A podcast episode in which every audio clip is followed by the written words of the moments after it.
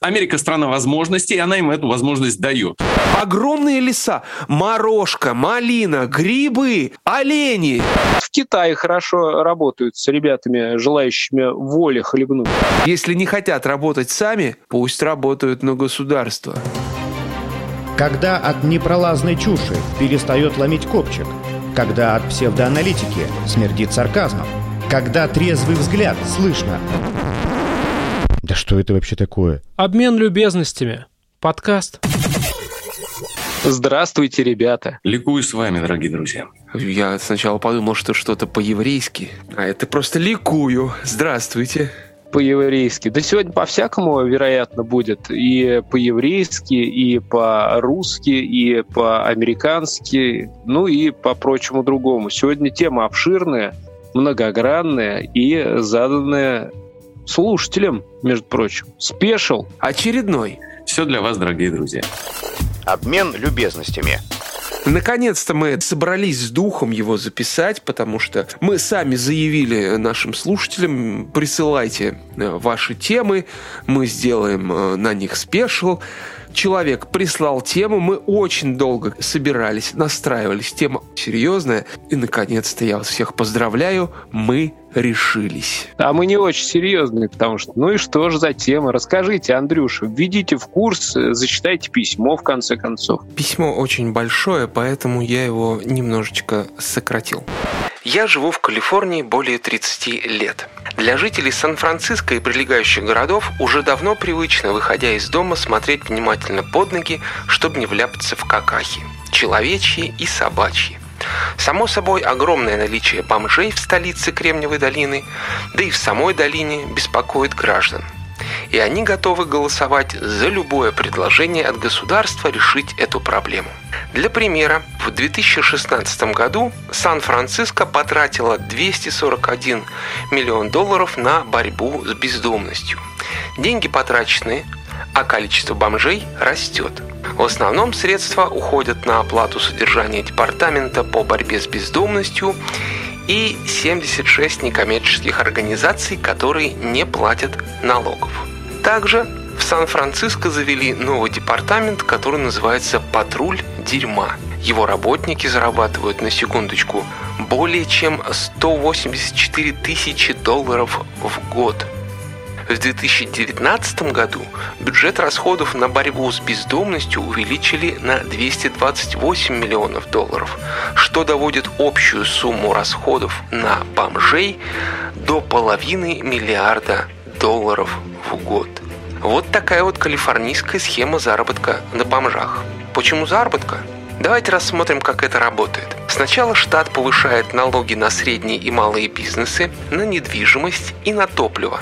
Потом повышает минимальную оплату труда, внедряет платные лицензии и так далее. Это под предлогом использовать эти деньги на развитие города и на развитие детей и так далее. В результате бизнесы повышают плату за товары и услуги, сокращают лишнюю рабочую силу, Владельцы недвижимости тоже повышают арендную плату, чтобы покрыть налоги и заплатить средним и малым бизнесам за содержание домов. Еда становится дороже, потому что ее надо привезти в город, а топливо дорожает.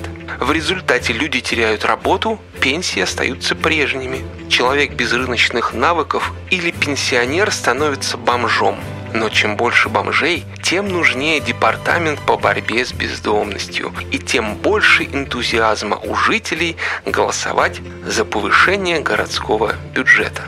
Красота! Полную версию письма вы можете почитать в нашем телеграм-канале, конечно же. Обмен любезностями – есть ли выход, спрашивает наш слушатель? Конечно, есть. Обязательно я расскажу об этом выходе чуть позже. А пока, товарищи, хотелось бы ваше мнение послушать. А то письмо зачитали, а что-то надо решать. Надо помогать нашим партнерам заокеанским. Ну, единого решения, конечно, я не вижу. Э, и как пели или говорили в группе «Кровосток», галлюциногены, эйфоретики, стимуляторы. Детей нахрен, стариков на звезду, остальных в изоляторы. Ну, в том смысле, что вот единого рецепта для всех этих бомжей я не вижу. Ну, вот, как нам Андрей зачитал, да, кто-то вот э, оказался вот в силу каких-то сложных э, финансовых обстоятельств. Пожилой человек вот вдруг оказался бомжом, потому что все росло, а пенсия не выросла, а налоги росли, росли, росли. Вот в результате этой какой-то круговерти и оскала капитализма. Ну, я думаю, раз деньги выделяются, то, наверное, вот для таких людей, ну, надо построить государственные дома престарелых для вот этих бездомных людей. Те, кто желают социализироваться, ну да, надо им помочь. Но, честно говоря, ну вот давайте положим руку на сердце, честно говоря, большинство из этих бездомных являются бездомными почему? Потому что они хотят этими бездомными быть, да? И это ведь врать другим культура, а врать себе не врос. Они хотят ими быть. Америка страна возможностей, и она им эту возможность дает. Хочешь в Айдахо, хочешь в Техасе, ну, их как-то там немного. А вот в Калифорнии настолько хорошо, что их там аж 150 э, тысяч развелось. Но я думаю, что их надо все-таки отправить на курсы освоение философии. Ну, принудительные курсы, там, я не знаю, полгодика э, принудительно в каких-нибудь изоляторах, чтобы они осваивали курс философии. Эпикурейцев э, изучали? Или... Ну, не-не-не, ну вот э, к, к этому они дойдут. Сначала начать, конечно, надо с киников э, и диагена. Как жить в бочке и класть с прибором на социальный институт, они знают на практике, и поэтому это легко ляжет, да? А вот уже потом переходить к эпикурейцам, к стоикам и прочим-прочим, человек, который освоил курс философии, ну, не будет э, разбрасывать, мне кажется, свои фекалии везде и как-то будет следить за тем пространством, которое вокруг него находится. Ну, то есть надо потратить некоторое время, ну, полгодика, чтобы он посидел, э, ну и принудительно поработал, пока он эту философию будет изучать, пока ему преподаватель тоже из этого департамента будет приходить, ему же тоже надо зарплату платить. Будет рассказывать про Анаксиномена, о Платоне, о прочем всем. А после уже вот он сдаст экзамен, чтобы было понятно, что он не только послушал, но и понял. И пускай идет на волю опять, и там... А если не сдаст? Не сдаст, ну пускай работает дальше в государственной тюрьме. Какой вы, а? А говорите, рецепта у вас общего нет. Ну, фармацевт из вас так себе. Это факт. Обмен любезностями. Я предлагаю радикально э, другой метод. Если Сергей Викторович подошел с позиции э, воспитательного процесса, я хочу предложить выход, который может, как говорят наши ура-патриоты, утереть нос этим заокеанским выскочкам. Это же реальный способ без всякой войны, без всякого бряцания ядерными ракетами или газом показать, как вообще можно решить любую проблему между нашими государствами. Надо нашим вышестоящим товарищам, не будем называть их имена, предложить заокеанским коллегам, давайте мы возьмем ваших э, бездомных, и заселим ими Сибирь. А то что она пустая стоит? Там всегда есть чем заняться. Там вот так вот на солнышке, как Сан-Франциско, не поваляешься, не покакаешь под себя. Там нормальная зима, там надо валить лес, чтобы выжить. Там надо ходить на охоту.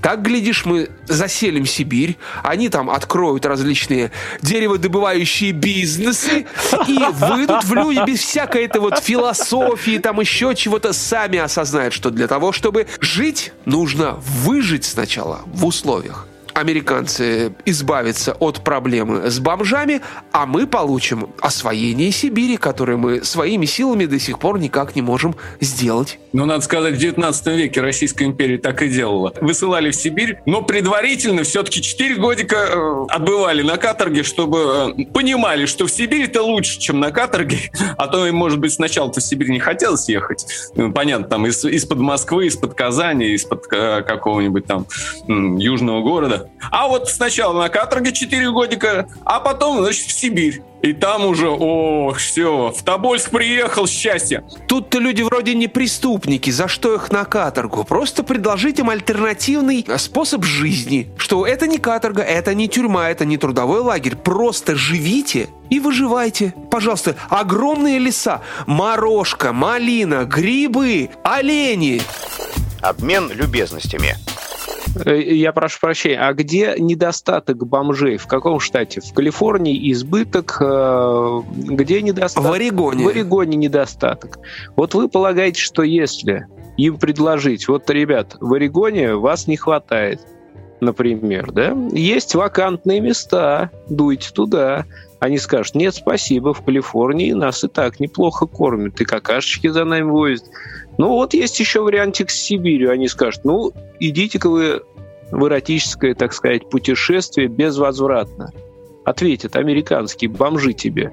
И, в общем-то, их можно понять. Они не зря собираются в одном месте, как мне кажется. Я в этом глубоко уверен, что неспроста. Вероятно, им там намазано. И, скорее всего, медом. А вот еще у меня к тебе личный вопрос. Что ж ты за... Как же тебя назвать-то? Что ты за саботажник-то такой, а? Что ж ты за человек-то? Вот скажи, ты возьмешь к себе в э, помощники бездельника? Бездельника не возьму. А ты хочешь шайку бездельников отправить туда, где есть э, много чего хорошего. И ты полагаешь, что они нам чем-то смогут быть полезны. У нас бездельников, бездельников, которые ты их себе в помощники не хочешь взять, достаточно. Достаточно. Ну так и их туда не надо отправлять. Вообще вот так вот, суть твоей логики, можно э, сказать, например, вот если ты хочешь жить как-то вот на ну, таких на маленьких скоростях в смысле усилий, но на высоких скоростях в смысле кайфов, то вот, пожалуйста, слушай, у нас есть вариант пол Москвы отправить в Сибирь. Ну так вот, по большому счету. Я тут общаюсь, в том числе и по работе с людьми. И вот такое отношение к труду, я сразу подумал, что они точно вот э, захотят в Сибири двигаться начать, потому что холодно. Здесь теплее, здесь в домах бывает отопление. И вот их и то не стоит туда отправлять.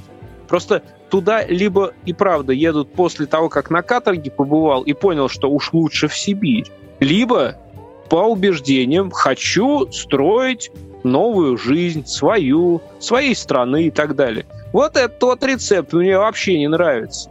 Это какое-то саботажничество. Я даже не понимаю, почему вдруг ты и саботажник. Обмен любезностями.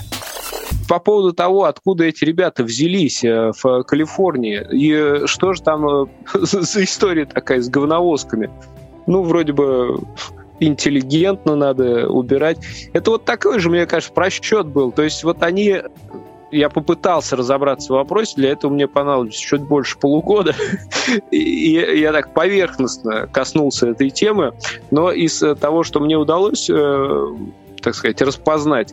Я понял, что в какой-то момент, ну, где-то в 70-е, там стали создавать рабочие места. И достаточно много рабочих мест. И, э, например, там 400 тысяч рабочих мест создали, а жилья построили ну, всего там разного, причем жилья, да, под разный доход. Жилья построили, ну, тысяч на 50, на 60. То есть, представляете, да, приезжает огромное количество работников, а жилья для них готово, ну, четверть от всех 100%. И вот э, такая история, она развивалась. То есть в 70-е началось, в 80-е продолжилось. Потом, вот как э, правильно было подмечено в письме, там арендная плата за жилье в том числе росла. Но опять же есть нюансы. Если я правильно понимаю, там, допустим, Кремниевая долина, вот это все, что ближе к побережью, это очень дорого. Чуть дальше от побережья ну, это уже существенно дешевле даже можно найти. Вопрос в том, почему не развивают, например, э, какие-то, условно говоря, города-спутники, откуда можно на быстрой электричке, есть же такие быстрые электрички, не как в Шахуню из Нижнего Новгорода ехать, а, например, типа «Ласточки» что-то. Раз, и ты доехал из города-спутника на свою любимую работу в Кремниевой долине. Ну, например, пусть даже ты не программист, пусть даже ты в обслуживании работаешь, но ты снимаешь жилье за невысокую плату и перемещаясь э, находишься уже в центре вселенной, можно сказать. Почему по этому пути не идут, а почему тратят деньги на уборку, на мнимую уборку реального говна, вот это непонятно, вот это и правда. Тут как будто бы есть какая-то коррупционная составляющая. Может быть, есть в этом какой-то другой интерес. Не знаю, сказать трудно. По поводу числа бомжей, вот э, тоже статистика, да, в Калифорнии от общего числа населения страны, Соединенных Штатов я сейчас имею в виду, там около 12% населения страны. Да? А бомжей 22% от всех бомжей США. Вот тоже почему так? Ну, скорее всего, прав наш слушатель, потому что там в зад им дуют. И они с большим трепетом и удовольствием ждут этой процедуры. Как решается вопрос в других странах? Поговорим об этом. Обмен любезностями. Сергей Викторович, вот вы как э, англоман, да, наверняка интересовались э, своими перспективами в этой стране. Э, не, не желали стать бомжарой? А? скажите? Нет, нет, нет, нет, только поместье. Поместье. Ну, смотрите, та, там для вас открываются роскошные перспективы. В Великобритании там понятно, что много благотворительных организаций, государство Э, ну, так сказать, по касательной с ними работает. Но есть моментик. Правда, я не уверен, что это для приезжих подходит, для всех, потому что тут какие-то, ну, все-таки подготовка какая-то должна быть. Не просто так вот подъехал, и все уже э, решено. В общем, государство там жилье оплачивает э, бомжам. И вот, например, семья себя объявила бомжами. Им государство должно оплатить жилье. Причем жилье в том районе, где учатся дети в школе. И нередки такие случаи, ну, по крайней мере, встречаются, что, допустим, гостиницу где-то в дорогом центре оплачивают, семья там живет. Ловкий ход. Сергей Викторович, вы подумайте, крепко подумайте. Я понял, что надо совершить инвестицию в виде чада и отправить его учиться в школу. В центре, естественно, какого-то города. Конечно, конечно. Так что это, это вот э, вам э, стартап. Опять же, Япония. Япония, да? Что там в Японии у нас с бомжами происходит? Сергей Викторович, вы много знаете про Японию. Расскажите нам, как там э, себя чувствует э, трудовой народ? Трудовой народ себя чувствует весьма плачевно. Я бы даже сказал э, больше того. Есть у них целые поселки резервации, в которых живут касты неприкасаемых, которым не дают даже выходить за пределы этих поселков. Может быть, так же и с бомжами поступает, я не знаю. Не, не, нет, я про трудовой народ вас спрашиваю, про тех людей, которые, например, ну мы же слышали неоднократно какие-то байки типа что они, э, помывшись э, всей семьей в одной ванной, после этого отправляются на семидневную десятичасовую работу, потому что не хотят не работать, хотят только работать, ну и так далее, там подобное. Все это лабуда или так оно на самом деле и есть? И отпуска у них там по пять дней в году, потому что вот не хочется, и умирают они на работе, а потом плачут, если их выгоняют. Работают они все усиленно, раньше начальника уходить не принято, и если он задерживается, а трудоголизмы у них э, тоже в крови, то все, значит, сидят и терпят, пока начальник не уйдет. И, соответственно, вот это вот досиживание, кто же уйдет последним, а, а приходить надо раньше начальника, к 6 утра прискакивать. Вот сейчас вы рассказали о своей ментальности, о ментальности японцев э, походе. Э, сидят и терпят. Они не терпят, они наслаждаются, это вы терпите. Вы, Сергей Викторович, вы не японец. Я нет, у меня слишком широко раскрыты глаза на мир. А японские бомжи и вовсе не вы. Вот э, вам дай возможность стать бомжом. Вы, естественно, сначала пропишете ребенка в школу в центре, а потом заживете в Хилтоне. А в Японии бомжи, они не попрошайничают. Они ходят на работу. Некоторые вполне нормально получают. Но живут при этом в коробках. А? А кто-то, вот это вот, кстати, интересный момент, кто-то из них живет э, на улице, чтобы искупить э, прошлые грехи. Сергей Викторович, вот хорошо, что вы безгрешный и что не японец. Обмен любезностями. Э, немецкий путь э, тоже интересен. В Германии, значит, у бомжей есть удостоверение. У вас, э, Андрюш, какое удостоверение сейчас есть? Усы, лапы, хвост, как обычно. Вот понятно, вот понятно, понятно. А в Германии даже у бомжа есть бумажка, потому что ты букашка без бумажки, а с бумажкой, сам понимаешь, бомж настоящий. В общем, по этому удостоверению можно бесплатно ездить на транспорте, питаться, в некоторых случаях абсолютно тоже бесплатно, в некоторых случаях за небольшие деньги. Ну, в специальных заведениях, конечно, не, не, не по ресторанам. И мало того, вот у тебя, если есть ксива, ты спокойно можешь ночевать в общественных местах. Удобно? Удобно. Решение? Вполне. Ну, скажем так, прям вот разлюли малина, нет, вот, кстати, Алевтин, тут-то, мне кажется, как раз это тот же путь, что и в Кремниевой долине, когда им тут медом намазывают, вместо того, чтобы намазать звездочкой вьетнамской. Главное, ксиву получил, и все тебя, понимаешь, и ночуй где хочешь, и питайся временами бесплатно. Нет, нет, нет, ну э, смотри, там на них с пренебрежением не глядят, на этих самых бомжей.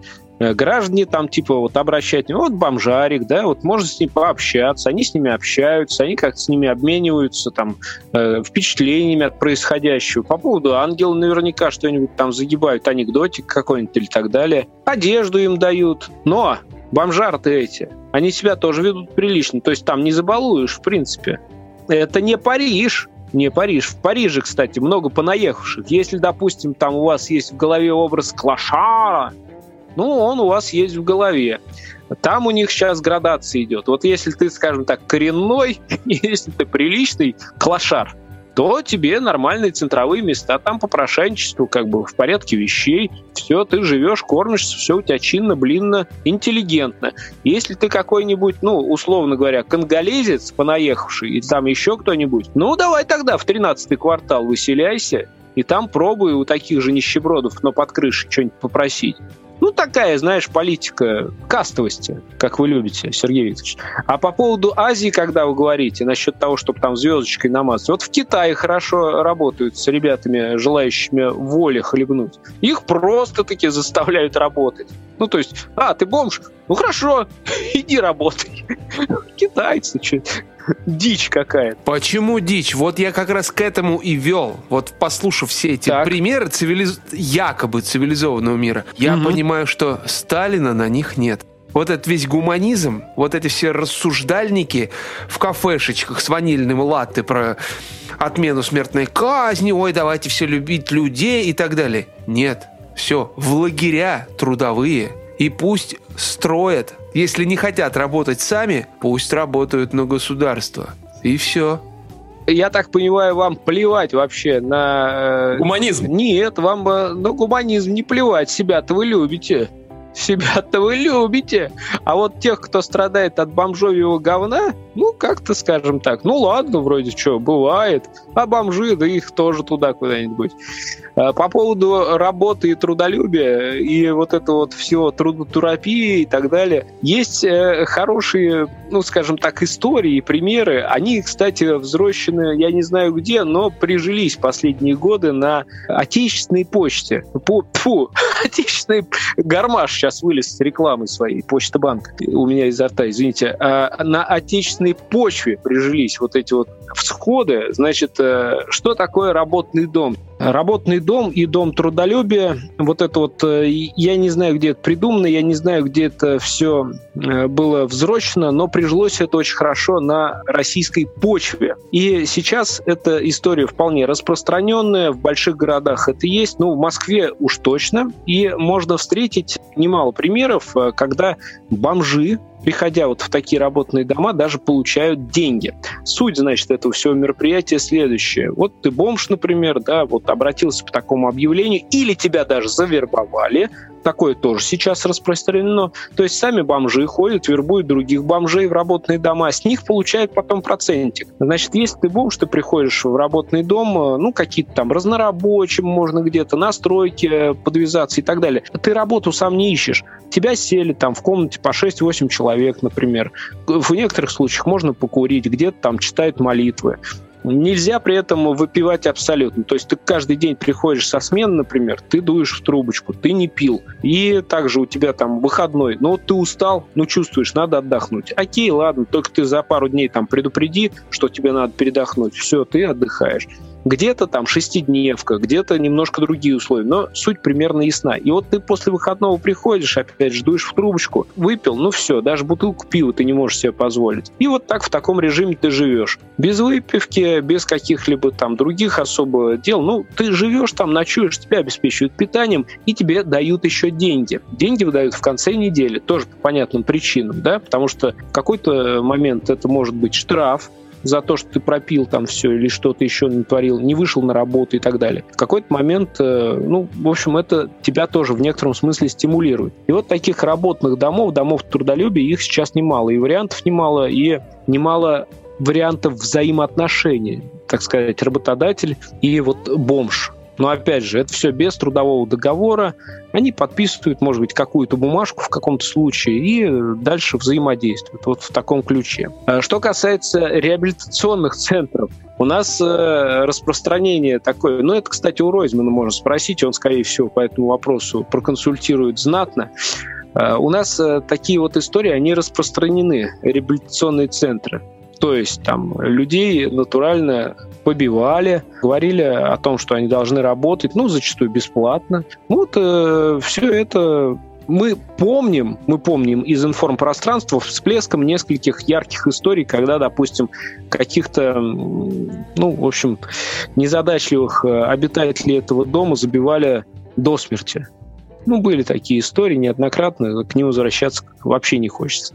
А что касается желания самих бомжей, да, э, работать, например. Ну, это не всегда так. Вот э, выдержка есть, цитата в одной статье я тут нашел. Центр социальной реабилитации был. Не понравилось. Курить запрещали, заставляли молиться. Потом попал в рабочий дом э, в Подольске. Работал, взял выходной, естественно, бухнул, на следующий день проспал, не пошел никуда. Выгнали и за три дня не заплатили. А это 2400 рублей получка в конце недели. В общем, на улице, говорит этот самый бомж, э, один из героев статьи, на улице по-любому лучше. В церковь зашел, помылся, переоделся, одежду люди приносят и подают люди больше, чем там э, на свалке заработаешь. Когда 500 в день э, не наберешь, а когда 5000. Обычно пару тысяч набираешь. Меньше считай плохой день. Вот это выход для тех, кто хочет свободы, кто хочет быть бомжом. Пожалуйста, свалки в вашем распоряжении, действуйте. Ну, если они не рекультивируются э, межрегиональным оператором, который сам на этом неплохо зарабатывает, еще и с людей берет деньги за то, что вот этой херней занимается. Вот, мне кажется, это общий рецепт товарищи, извините. Других у меня предложений для вас нет. А что касается вот этих вот историй с Калифорнией, это не вчера началось. Мы как-то упоминали «Грозди гнева» в одном из выпусков нашего подкаста. Вот примерно тогда эта вся херня и началась. Только тогда там общались с приезжими несколько в другой манере, и вот эти вот службы, э, которые сейчас типа занимаются э, циркуляцией говна, они э, занимались тем, что дубинками охаживали тех, кто жил в неправильных местах, вел себя как-то странно, приезжал на сезонные работы, а потом не мог уехать, потому что зарабатывал копейки, ну и так далее. Ну и еще э, есть неплохое произведение о бездомных или как это назвать, людях вольных. Мне кажется, оно э, просто блистательно описывает нрав таких людей, их запал, их э, душу, э, роскошные взгляды на мир, ну и так далее. В общем, консервный ряд рекомендую, прочитайте. Это не рецепт, это не ответ на ваши заботы, это просто возможность понять, ну, как мне кажется, этих людей немного лучше. Он есть, этот тип людей, и в России, и в США, ну, наверное, в других странах. Но вот их не надо отправлять для того, чтобы стало лучше Сибирь. Никуда их не надо отправлять, потому что, ну, прочитайте консервный ряд и сами все поймете. Это другого типа и склада люди. Вот такая вот э, история. Обмен любезностями.